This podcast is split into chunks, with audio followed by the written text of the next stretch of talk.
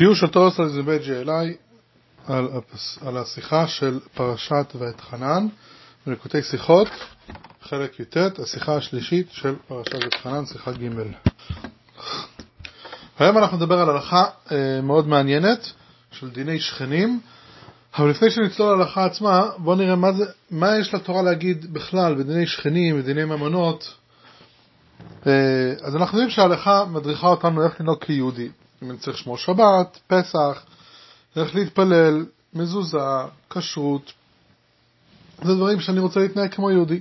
אבל אם יש לי סכסוך עם השכן שלי, או יש לי ויכוח בדיני ממונות, זאת אומרת שאנחנו עשינו עסקים ויש לנו ויכוח, בדרך כלל הולכים לבית משפט אזרחי, ושם אני יכול לתבוע מישהו בבית משפט, הוא גרם לי נזק, או שהוא הפר חוזה, או מה שלא יהיה. בשביל מה צריכים מערכת חוקים שלמה אה, יהודית של התורה, לא רק שיש מערכת חוקים שלמה, אה, יש היום בתי דין לממונות בכל מקום בעולם. כל איפה שיש קהילה יהודית יש גם בית דין לממונות, וזה אה, חלק שלם בשולחן ערוך, חושן משפט, ששם אה, לומדים מדיני ממונות, ובשביל להיות דיין צריכים ללמוד לימודים אינטנסיביים, ממש כמו שופט, ולא כל רב יכול להיות באמת רב של דיני ממונות, צריכים מומחיות מיוחדת לזה.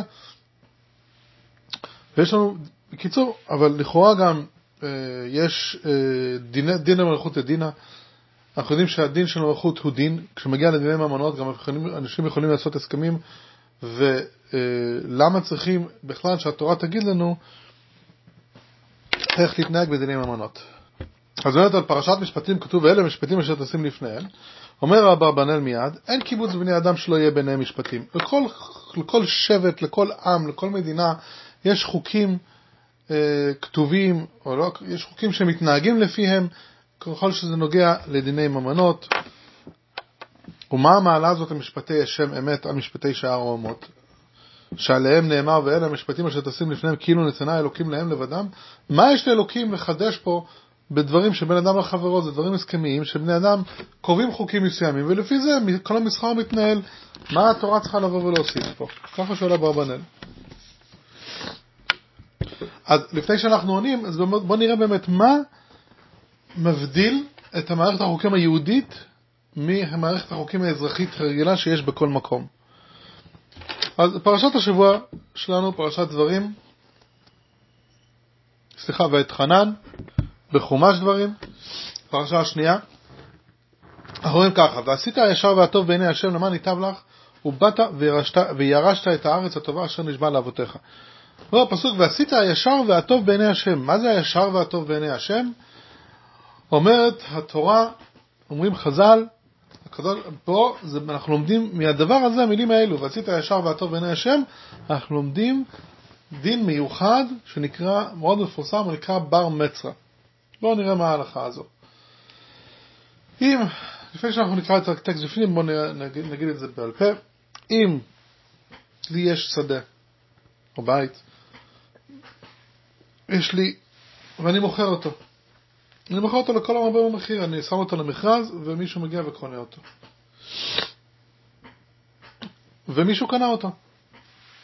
אז אם יש לי שכן צמוד אליי, שהוא גם כן רצה לקנות את הבית שלי או את השדה שלי, זה שקנה את הבית ממני צריך למכור את הבית הזה לשכן. במילים אחרות לשכן יש זכות קדימה. בואו נראה את זה ברמב"ם. המוכר קרקע שלו לאחר, מי שמכר קרקע שלו למישהו אחר, יש לחברו שהוא בצד המצר שלו, מצר זה נקרא גבול הקרקע, גבול, מצר זה גבול. שבשבוע, כשלמדנו בפרשת מסעי לפני שבועיים את הגבולות של הארץ, התורה קוראת לזה מצר או גבול. תמיד אומרים מצרים וגבולים, זה מגיע ביחד, אז זה כאילו מילה נרדפת לגבול. אז כשאני אה, בצד המצר שלו, כשהחבר נמצא בצד המצר, אז הוא צריך, אז הוא יכול ליתן דמים ללוקח ולסלק אותו. זאת אומרת, השכן שנמצא צמוד אליי, צמוד למי שקנה את הבית, הוא יכול ללכת לקונה ולהגיד לו, אדוני, אני רוצה לתת לך, אני אתן לך כסף, כמה ששילמת, אתה לא הולך להפסיד כסף, אבל עם כל הכבוד, אני צמוד פה ואני קודם אליך. יש זכות דמעה. אפילו היה לוקח תמיד חכם ושכן וקרוב למוכר, ובן המצר הינו עם הארץ רחוק, בכל זאת בן המצר קודם ומסלק את הלוקח, זה לא משנה איזה בן אדם הוא, אפילו יכול להיות קרוב משפחה, אבל זה תלוי רק לפי השכנות של, ה, אה, של הקרקע עצמה, ודבר זה משום שנאמר, ועשית הישר והטוב. אמרו חכמים, הואיל והמכר אחד הוא, זאת אומרת, לגבי המוכר, זה לא משנה למי הוא מוכר. טוב וישר הוא שיקנה מקום זה בין המצר יותר מן הרחוק. מי שנמצא קרוב בקרקע שלידה, עדיף שהוא יקנה את זה מאשר מישהו רחוק, כי זה דבר שיותר, אה, הוא ירוויח יותר מעצם העסקה עצמה, הוא, יש לו רווח שיש לו עכשיו שני, אה, שני קרקעות שהם יוכל לעשות אותם אחד, ויש לו עדיפות על זה. אז מה הדין בעצם במערכת החוקים האזרחית הרגילה? מה ההבדל באמת? בכלל, עצם זה שיש מערכת חוקים זה גם אחד משבע מצוות דנוח. התורה אומרת שבאמת צריכה להיות מערכת חוקים אזרחית, זה נכון. אלא מה? שבכל העולם מערכת החוקים בעצם אומרת, אנחנו שומרים על זכויות. מערכת החוקים נועדה שכל אחד מאיתנו לא ייפגע. אין שום דבר על מוסר. יש זכויות, אני צריך לזכות שלא להיפגע, הזכות שלי להגן על חיי, הזכות שלי לחירות, הזכות לפרטיות, כל, הכל, הכל זכויות, מגיע לי זכות. וכל מה שאני לא פוגע בזכות, ש... כל מה שאני לא נפגע, הזכות שלי לא נפגעת, אני יכול לעשות מה שאני רוצה. זה בכל המערכת החוקים מבוססת על זה. אוקיי, כמובן שיש הבדלים בין מדינות, ניואנסים, אבל בגדול אלו מערכות החוקים שנעשו. זה הולך לפי זכויות. כאן, אבל המערכת של התורה היא בעצם מערכת חיובית שאומרת, לנו יש אחריות למוסר. בכלל, העניין של מוסר, אם אנחנו יודעים, זה דבר, המצאה יהודית בעצם, זה, זה, זה הדבר שהיהדות הביאה לעולם, בכלל, את הרעיון הזה של מוסר, והתורה באמת מחייבת אותנו. זה לא מוסרי. נכון שהזכות של הקונה, אה, של, של אותו בן המצר, לא נפגע שום זכות. איזה זכות יש לו? שום, הוא, הוא נמצא בקרקע שלו, הכל טוב ויפה, מישהו קנה לידו, לא קרה לו שום דבר, לא ניזוק, לא שום דבר, אבל עדיין, מבחינה מוסרית, היות והוא יש לו הרבה הרבה יותר תועלת מזה שיהיה לו אה, קרקע צמודה אליו, לכן התורה אומרת שבתור שכן צריכים, יש לו דין קדימה ואנחנו צריכים לתת לו את זה, וגם אם קניתי כבר את הקרקע, אני צריך למכור לו אותה חזרה. לקחתי משהו מהשכן? לא.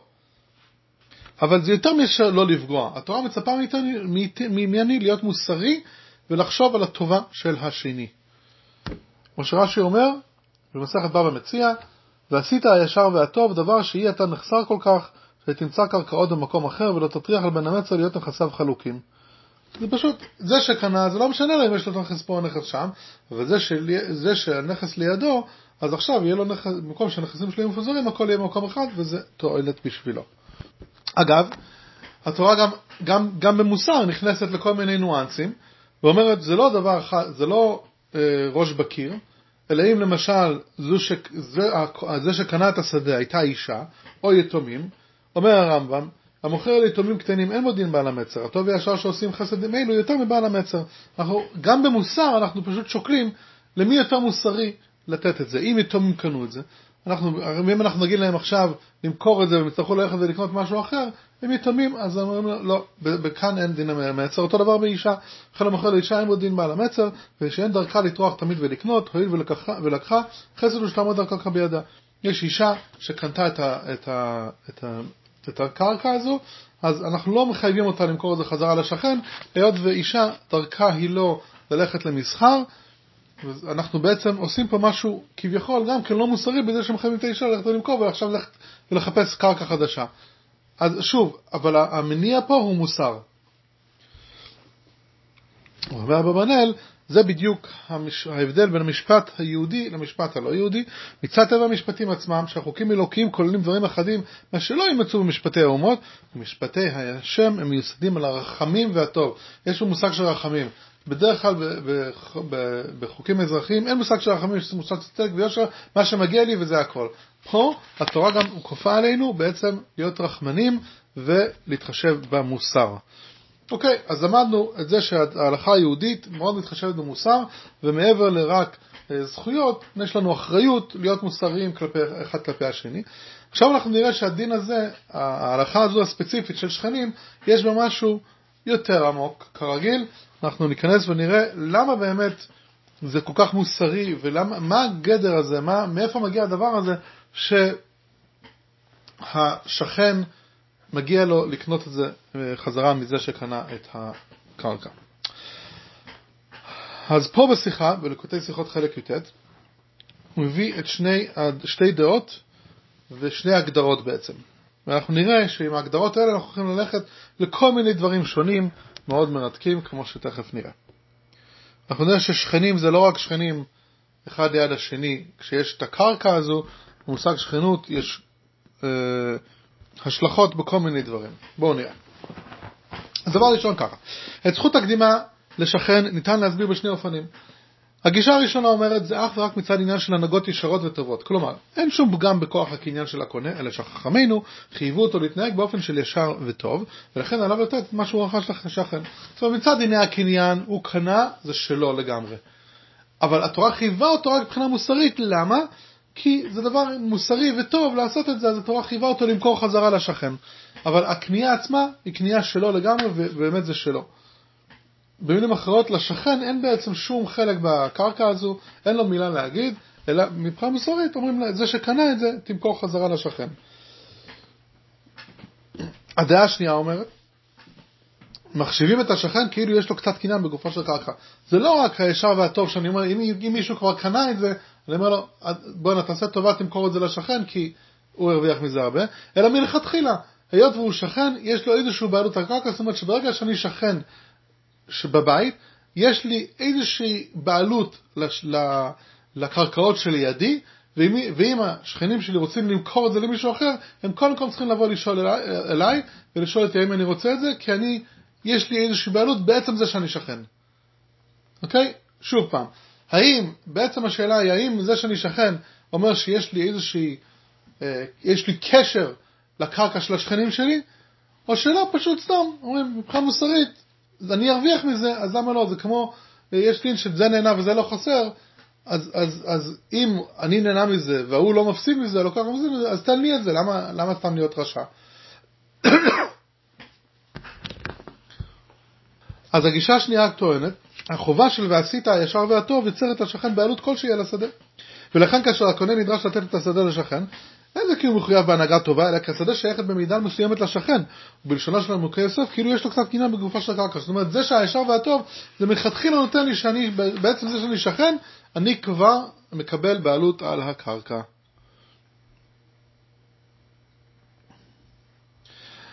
אז דיברנו על שכנות, עכשיו נראה שבעצם זה לא רק שכנים בקרקע, בכלל שכנות זה אומר דברים סמוכים אחד לשני.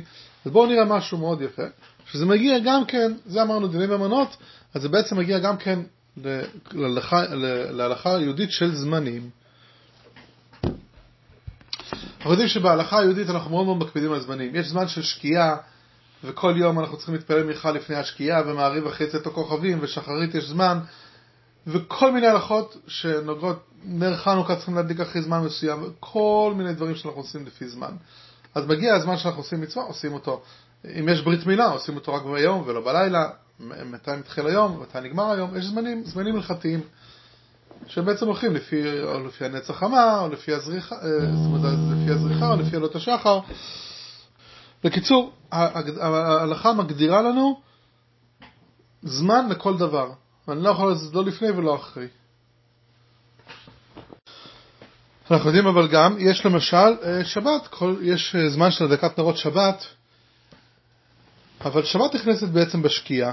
אנחנו מדליקים נרות 18 דקות לפני, זה זמן דלקת נרות, ויש הרבה שגם אה, כן עושים תוספת ומדליקים נרות יותר, מדליקות נרות יותר מוקדם. בכלל בירושלים מדליקים 40 דקות לפני השקיעה, והרבה נשים נוהגות להוסיף ולהדליק 10 דקות, רבע שעה לפני הדלקת נרות, ו... בכלל, בשבת יש עניין של תוספת. תוספת. בואו נראה מאיפה לומדים את הדבר הזה, שאפשר להוסיף שבת, אפשר לקבל שבת קצת יותר מוקדם. אומרת הגמרא במסכת יומא, בנוגע ליום כיפור, והניתם את נפשותיכם בתשעה לחודש. מה זה בתשעה לחודש? הרי יום כיפור זה בעשירי בחודש, בי' תשרי. הכיצד? מתחיל ומתענה מבעוד יום, מכאן שמוסיפים יכול על הקודש. זאת אומרת שאנחנו מתחילים את יום כיפור כשעדיין יום, ובאמת יום כיפור תמיד מקפידים להגיד, להתחיל כל נדרי עדיין כשלפני השקיעה, כשעדיין אה, בעצם זה יום התשיעי, ואומרת הגמרא שאנחנו לומדים שביום כיפור יש מצווה להוסיף מחולל הקודש, ואין לי חובה להוסיף מחולל הקודש אלא בכניסתו של יום כיפור, ביציאתו מן עין, תלמוד לומר מערב עד ערב, גם בסוף יום כיפור, אחרי יום כיפור אנחנו צריכים להוסיף עוד קצת אחרי זה. ואין לי אלה יום הכיפורים ימים טובים מן עין, תלמוד לומר תשבתו. ומילה זו מלמדת אותנו שחובת השפה מחולל הקודש חלה גם בחגים, כאשר אנחנו מצווים לשבות ממלאכה, אז כל חג שאנחנו, אסור לנו לעשות מלאכה, גם כן צריכים להוסיף, אין לי להם תמיד שבתות מנין, תלמוד לומר שבתכם. הכיצד כל מקום שנאמר שבות, מכאן שמוסיפים מחולל הקודש. אז הגמרא לומדת שכל פעם שאנחנו עושים שבת וחג, אנחנו צריכים להוסיף גם בכניסה וגם ביציאה. אוקיי, אז בעצם מה אני אומר? נגיד שאני לא משתמש בטלפון, אוקיי, עשר דקות לפני שבת ואני מקבל על עצמי שבת. יפה. מה קורה אבל לגבי קידוש? אז פה אנחנו נכנסים לשני העניינים של, אה, לשני הגישות של השכנים, אנחנו מביאים את זה לכאן לשבת. נכון שיש לדבר, התורה מה שצריכים לעשות תוספת שבת ואני מוסיף שבת על שבת.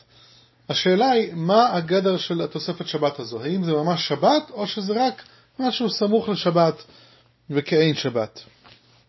דרך אחת תסתכל על זה, שכל המושג של תוספת שבת זה רק בהתנהגות שלי. אני עושה את הדבר, יום שישי אני מתנהג כאילו שבת. זאת אומרת, כמו שאמרנו מקודם, שזה שקנה את הנכס, הוא צריך לעשות ולהתייחס ולעשות מה שצריך. אבל זה לא שהשכן בעצם יש לו חלק, בשכ... בעצם זה שהוא שכן, יש לו חלק גם כן בקרקע שלידו. במילים אחרות, שבת לא, לא מתפשטת גם לתוספת הזו שאני עושה, אלא אני מוסיף משהו על שבת, זה משהו שאני עושה, כמו שהלקוח עושה משהו ישר בתור, אותו דבר, אני מוסיף משהו על שבת, אנחנו מוסיפים זמן של שבת, וממילא אנחנו לא עושים מלאכה. אבל אז אני לא יכול לעשות קידוש, כי זה לא שבת בעצם. או שאני אומר, לא, השבת עצמה, בהיות והיא שכנה של יום שישי, השבת הולכת ומתפשטת גם על יום שישי, ולכן ברגע שקיבלנו עצמנו שבת לפני זה, אז, אנחנו, אז ממש שבת. גם כאן, אומר הרב בשיחה, זהו מושג של שכנות, הזמן שלפני שבת הוא לאחריה, אינו שכן, הוא סמוך לשבת, וגם כאן ניתן להבין את זה שני אופנים. א', מאחר והזמן שלפני ואחרי שבת אינו בשכנות לשבת, הוא משתנה להיות ממש כמו שבת, הוא מקבל מעצם קדושת השבת. ואז זה ממש שבת קדושה לגמרי. ב' הזמן עצמו אינו קדוש כמו שבת, אבל להיות הוא נמצא בשכנות לזמן של שבת, מוטלת על חובה, על, אדם חובה להתכונן בזמן הזה לקראת שבת. זאת אומרת, השבת עצמו לא נהיית ביום שישי, אלא אני צריך להתכונן וקצת לעשות משהו יותר שבתי, להרגיש שבת קצת לפני זה, אבל זה לא ששבת עצמה אה, באמת מתפשטת על שבת, אבל להלכה אנחנו אומרים שכן, בזמן של תוספת שבת זה ממש נקרא כמו שבת, ופוסק האלתר רבי בשולחן ערוך, סימן אה, רס"ז, כך אמרו לעניין קידוש היום, שיכול לקדש ולאכול מפלג המנחה, שזה בעצם שעה ורבע הלכתית לפני שקיעת החמה. שעה הלכתית זה נקרא שאנחנו לוקחים מנץ החמה ועד שקיעת החמה אנחנו אה, מחלקים את היום ל-12 חלקים, וכל חלק הוא אה, נקרא שעה, ולמעלה, זאת אומרת מפלג המנחה והלאה, ובתחילה זו שמבעוד יום יוצא ידי חובת סעודה אחת מג' סעודות שהיא חייב לאכול בשבת, כיוון שכבר קיבל עליו תוספת שבת, נעשה אצלו כשבת עצמה לכל דבר, אז יש לנו חיוב של קידוש, יש לנו חיוב של סעודה, בזמן הזה שקיבלנו על עצמנו שבת לפני זה מוקדם, אפשר לעשות קידוש ולאכול סעודה ואנחנו יוצאים ידי חובה כאילו שזה שבת עצמה. ויש מלא סיפורים, יש סיפור, סיפור פה מהחפץ חיים, שבאמת הוא אמר שסגולה לבריאות של, של זוג שהגיעו והילד שלהם היה חולה, שיקבלו תוספת שבת זה דבר מאוד נפוץ בעם ישראל, שזה סגולה להמון המון דברים טובים, באמת להוסיף משבת, מחול על השבת ולקבל את השבת מוקדם, וזה גם מראה את היוקר שלנו לשבת, אבל כמו שאנחנו אמרנו פה, ברגע שאנחנו עושים את זה, אז השבת כביכול מתפשטת, למרות שזה משהו אינדיבידואלי. אם אני עושה את זה לבד, כל השכנים שלי וכל הקהילה, כל היהודים שמסביב יכולים עדיין לנסוע ברכב כי הם לא קיבלו שבת. אני, אבל אני קיבלתי שבת, אני מביא את השבת אליי. אני מביא את השבת ליום שישי שלי. וכאן השבת מתפשטת באמת, וזו אותה שבת, וזה הכל מגיע מאותו דין של השכנים. היות ואמרנו ששכן יש לו איזושהי השפעה על השכן, יש לו קניין, זאת אומרת ברגע שאני שכן, יש לי גם כן איזשהו אה, חלק בקרקעות שלידי, אותו דבר שבת, יש לה חלק גם ביום שישי וגם במוצאי שבת, שאפשר ל... אה, ששבת מתפשטת, וברגע שאני מקבל שבת או שאני מעריך את השבת ולא עושה הבדלה ועדיין נמצא בתוך שבת, יש לזה את הקדושה של שבת לכל דבר ועניין. אגב, אם מדברים על זה, יש פזמון שאנחנו לא אומרים אותו בחב"ד, אבל זמירות, משהו מאוד ידוע, שזה נקרא כל מקדש שביעי, אז אחד מהדברים שכתוב שם, המאחרים לצאת והמקדימים לבוא. על שבת. אז שואלים שאלה, למה כתוב קודם המאחרים לצאת ואחרי זה מקדימים לבוא? הצד היה צריך להיות הפוך, מי שמקדים את השבת קודם ומאחר אותו לצאת. אבל התשובה היא שאם אנחנו יודעים שמישהו מאחר להוציא, להוציא את השבת, אז אנחנו יודעים שזה שהוא מקדים את השבת זה גם כן בגלל היוקר של שבת. יש אנשים שהם סתם עצבניים וכל דבר אצלם צריך, צריכים לגמור ו- ו- ולסיים את זה מיד. אז מגיע בשישי אחרי צהריים, יכניסו את השבת מוקדם כי די, נגמרנו יום שישי, יאללה. צריכים לעשות קידוש וצריכים להתפלל וצריכים לגמור עם הכל. ומגיע מוצאי שבת הם גם כן יעשו מייריב מיד בעד הדקה שאפשר. אז הם מראים שזה לא בגלל שבת, אלא זה בגלל שזה הטבע שלהם, שהם עושים כל דבר בזריזות כזה, וצריכים לגמור עם הכל, והכל יקים כאלו. אבל, אה, או שרוצים לסיים את זה. אבל מי שבאמת מאחר להוציא את השבת, הוא מראה שזה שהוא מקדים להביא את השבת, זה לא בגלל שהוא אה, בן אדם טיפוס עצבני כזה וטיפוס שהכל צריך לעשות אה, אתמול, אלא שזה באמת הוא מייקר את השבת ולכן הוא מקדים את השבת לפני והוא מוציא אותה אחרי. כל פנים, אז דיברנו, יש בכלל בעולם שלנו, יש שאנחנו מגדירים את העולם לפי שלוש, שלושה אה, רבדים, שלוש רבד, שלושה רבדים. אחד, רובד אחד זה עולם, שזה נקרא המקום, דיברנו, זה היה ההלכה הראשונה שדיברנו, שזה לפי השדה, יש לי, אני שכן בית ליד, אז יש לי את הגדרים של השכן, הגדר של השכן. אחרי זה דיברנו על זמן, הרובד השני זה זמן, העולם הזה נברא מקום וזמן, אה, אז דיברנו על המושג של שכנות בזמן, אחרי זה יש שכנות באמת, יש לי שכן פיזית, אני בן אדם ויש לי שכן, מה זה אומר לגביי? זה בנפש, עולם, זמן ונפש, עולם שנה ונפש כמו שנהוג לומר בחסידות. אז אנחנו דיברנו על עולם, דיברנו על שנה, דיברנו על המקום ועל הזמן, ועכשיו אנחנו נדבר על השכנות של אנשים. אנחנו נראה ששכנים משפיעים אחד על השני בצורה מאוד מאוד חזקה. אז בואו נראה. אומר הבית ראשון חומה, כיצד הם שרויים? הלוויים יחנו סביב למשכן העדות, משה ואהרון ובניו במזרח, שנאמר ואחרונים לפני המשכן קדמה, לפני אוהל מועד מזרחה, משה אהרון ובניו שומרים משמרת הקודש. הוא עכשיו עושה את המפה של עם ישראל, כל שבט איפה הוא חנה, אז הלוויים היו, משה ואהרון ובניו היו במזרח, מי היה להם במזרח? סמוכים להם יהודה ויששכר וזבולון. היו שלושה שבטים בכל צד, היו 12 שבטים, אז בכל הצד, מארבעה צדים, היו שלושה שבטים. באמצע היו הלוויים, אבל בתוך הלוויים עצמם היו משה ואהרון במזרח, ושם היו יהודה, יששכר וזבולון, וכאן אמרו, אשרי לצדיק ואשרי לשכניו, אלו שלושת השבטים שהיו סמוכים למשה ואהרון, נעשו גדולים בתורה, גם שבט יהודה, גם יששכר וגם זבולון. שבט יהודה אנחנו יודעים שהם היו המלכים, יששכר כתוב שהם היו יודעי עיתים, הם ידעו את כל ההלכות של קידוש החודש, והם היו הסנהדרין, והם ידעו, אה, בכלל הם ידעו ללמוד הרבה, הם היו החכמים של עם ישראל. זבולון עשו שותפות עם, זבול, אה, עם יששכר, והם לקחו חלק, הם היו שותפים שלהם בלימוד התורה. שלושת השבטים האלו שהם היו, אה, שהם היו ב, בסמוך למשה ואהרון, שהם היו הצדיקים, וזה השפיע עליהם. ואומר המדרש, אנחנו יודעים זאת, יש פסוקים לגבי יהודה, כתוב ליסור שבט מיהודה, הוא מחוקק מבין רגליו עד כי יבוא שילה ולא יקהת עמים.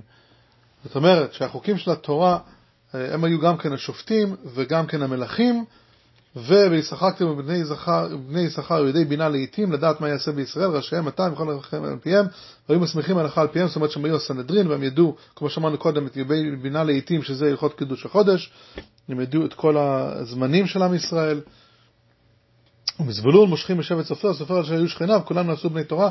עצם זה שהם היו לידם, הם גם כן מזבולון יהיו בני תורה עצמם, וכמו אמרנו קודם שהיה להם שותפות.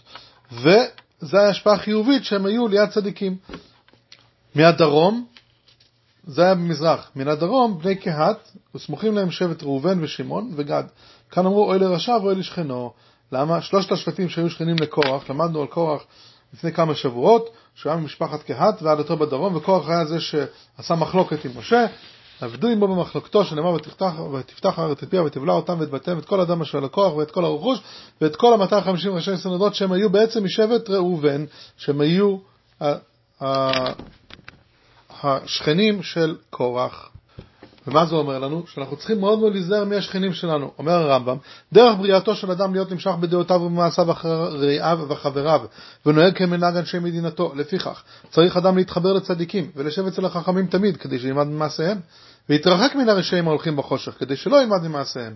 הוא ששלמה אומר, הולך את החכמים יחכם, ורואה כסילם ירוע. זאת אומרת, מי שנדבק לחכמים נהיה חכם, ומי שנדבק לכסילים או לאנשים רעים, אז הוא גם כן משפיע עליו. ואומר אשרי איש ששולח בעצת רשעים, אז וכן אם היה במדינה שמנהגותיה רעים ואין אנשי הולכים בדרך ישרה, ילך במקום של אנשי הצדיקים ונוהגים בדרך טובים. אם בן אדם נמצא בשכונה ששם, או במקום ששם כל התרבות וכל ההשפעה של האנשים היא רעה, צריך לחפש מקום שאנשים יותר טובים.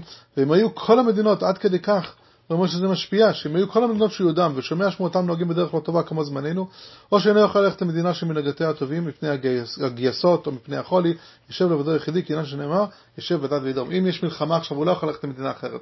או שבכלל, לא, כל מה שהוא מכיר, אנשים לא טובים ולא, שום, ולא עושים את מה שצריך, אומר הרמב"ם, עדיף שישב לבד ולא יושפע מהשכנים הרעים.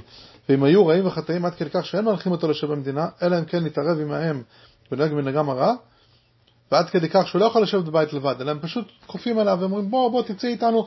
ולא נותנים לו לחיות את החיים שלו לבד כמו שהוא רוצה לחיות את החיים, חיי תורה ומצוות, אומר עדיף שיצא למערות ולחבכים ולמדברות ואל ינהיג עצמו בדרך חטאים כעניין שנאמר מתנהל במדבר ולא נורחים, עדיף, אומר הרמב"ם, שילך עד למקום שהוא ממש בלי אנשים, העיקר שהוא לא יושפע מה, מה, מהאנשים הרעים. ויש את הסיפור הידוע בפרקי אבות, שאמר רבי יוסי בן קיסמא, פעם אחת הייתי מלך בדרך, פגע בי אדם אחד ונתן לי שלום והחזרתי לו שלום. אמר לי, רבי, מאיזה מקום אתה? אמרתי לו, מעיר של חכמים שסופרים אני. אמר לי, רצונך שתדעו ממנו ממקומנו, ואני ניתן לך אלף אלפים דנירי זהב ואבנים טובות המרגליות. הוא ראה רבי יוסי בן קיסמא, בן אדם תלמיד חכם, אמר, אולי, אולי בוא תגור איתנו. אמרתי לו, אם אתה נותן לי כל כסף וזהב ואבנים טובות המרגליות שבעולם, איני דר אלא במקום תורה. אחרי כתוב בספר תהילים על ידי אבינו מלך ישראל, טוב לי תורת פיך אלפי זהב וכסף, אני רק גר במקום שאנשים לומדים תורה, כי ככה אנחנו, אה, אני לא רוצה להיות מושפע מאנשים לא נכונים. האמת היא שמה שאנחנו צריכים לדעת, שזה באמת חד דו צדדי, אז אם אנחנו יכולים, היום אנחנו רואים באמת שבעולם שלנו, איך שכל השלוחים הולכים לכל המקומות, לכאורה איך הם הולכים לגור במקום שזה לא מקום של תורה ומצוות. אלא עלינו לדעת שבאמת לכל אחד מאיתנו יכול להיות השפעה על כל הסביבה. ולכן באמת יש את שני הדברים האלו. מה שלמדנו בדין בר מצווה, הדין הראשון, הוא אומר בשיחה, הדין של בר מצווה במובן הפשוט מחייב את האדם להתנהג הפוך מטבעו, לוותר על השדה שנרכש בכדי לא לגרוע שום נזק, אפילו רק טרחה לאדם השני, זה מהכיוון של סור מרע. יש דבר של סור מרע, זאת אומרת, אני מנסה כמה שיותר לא, לעשות את הטוב בצורה של אני לא גורם לשני שום נזק. ואני אפילו אמכור לו את השדה בשביל לא לגרום לו שום נזק, או שאני אלך למקום שאני צריך בשביל לא לגרום לעצמי נזק.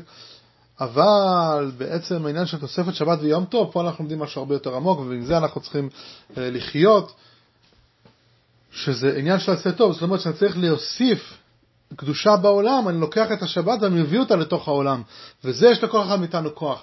גם כשאנחנו שכנים אחד עם השני, אנחנו יכולים להתמקד בצורה הזו של, הוספה, של שבת ויום טוב, שאנחנו מביאים קדושה לעולם, וככה אנחנו אה, נשפיע על אחרים, וכמה שיותר נתפלל לאחרים ונהווה דוגמה חיה ל, ל, ל, ליד אחרים.